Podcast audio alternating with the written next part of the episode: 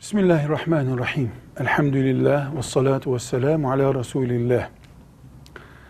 Bir çocuğun maddi giderleri yani ekonomik harcamaları babanın sorumluluğundadır. Yani çocuğun babası, biyolojik babası kimse çocuğa dair masrafları da o yapar bizim dinimize göre. Anne çocuk için çalışıp para kazanıp masraf yapmak zorunda değildir. Annenin ve babanın ayrılmaları halinde çocuk annenin yanında kalıyorsa ki küçük çocukların annede kalmasını dinimiz uygun bulmuştur.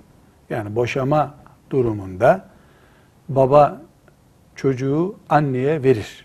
Anne almıyorum istemiyorum dese belki babaya kalabilir çocuk. Bilhassa reşit oluncaya kadar yani çocuk adam yerine konuncaya kadar annesinde kalır. Annenin yanında kaldığı zamanlarda da baba çocuğun masraflarını karşılamak zorundadır. Dinimiz bu kuralı kesin şekilde ortaya koymuştur.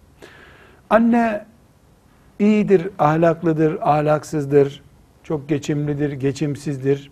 Yani annenin üzerindeki sözler, tartışmalar çocuğun masraflarını babasının karşılamasını engellemez.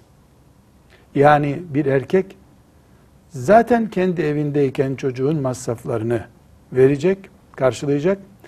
Ayrılma söz konusu olduğunda da ayrıldıktan sonra da annesiyle sorunları da olsa, anne farklı bir hayat yaşıyor da olsa çocuğa dair masrafları baba karşılayacak. Velhamdülillahi Rabbil Alemin.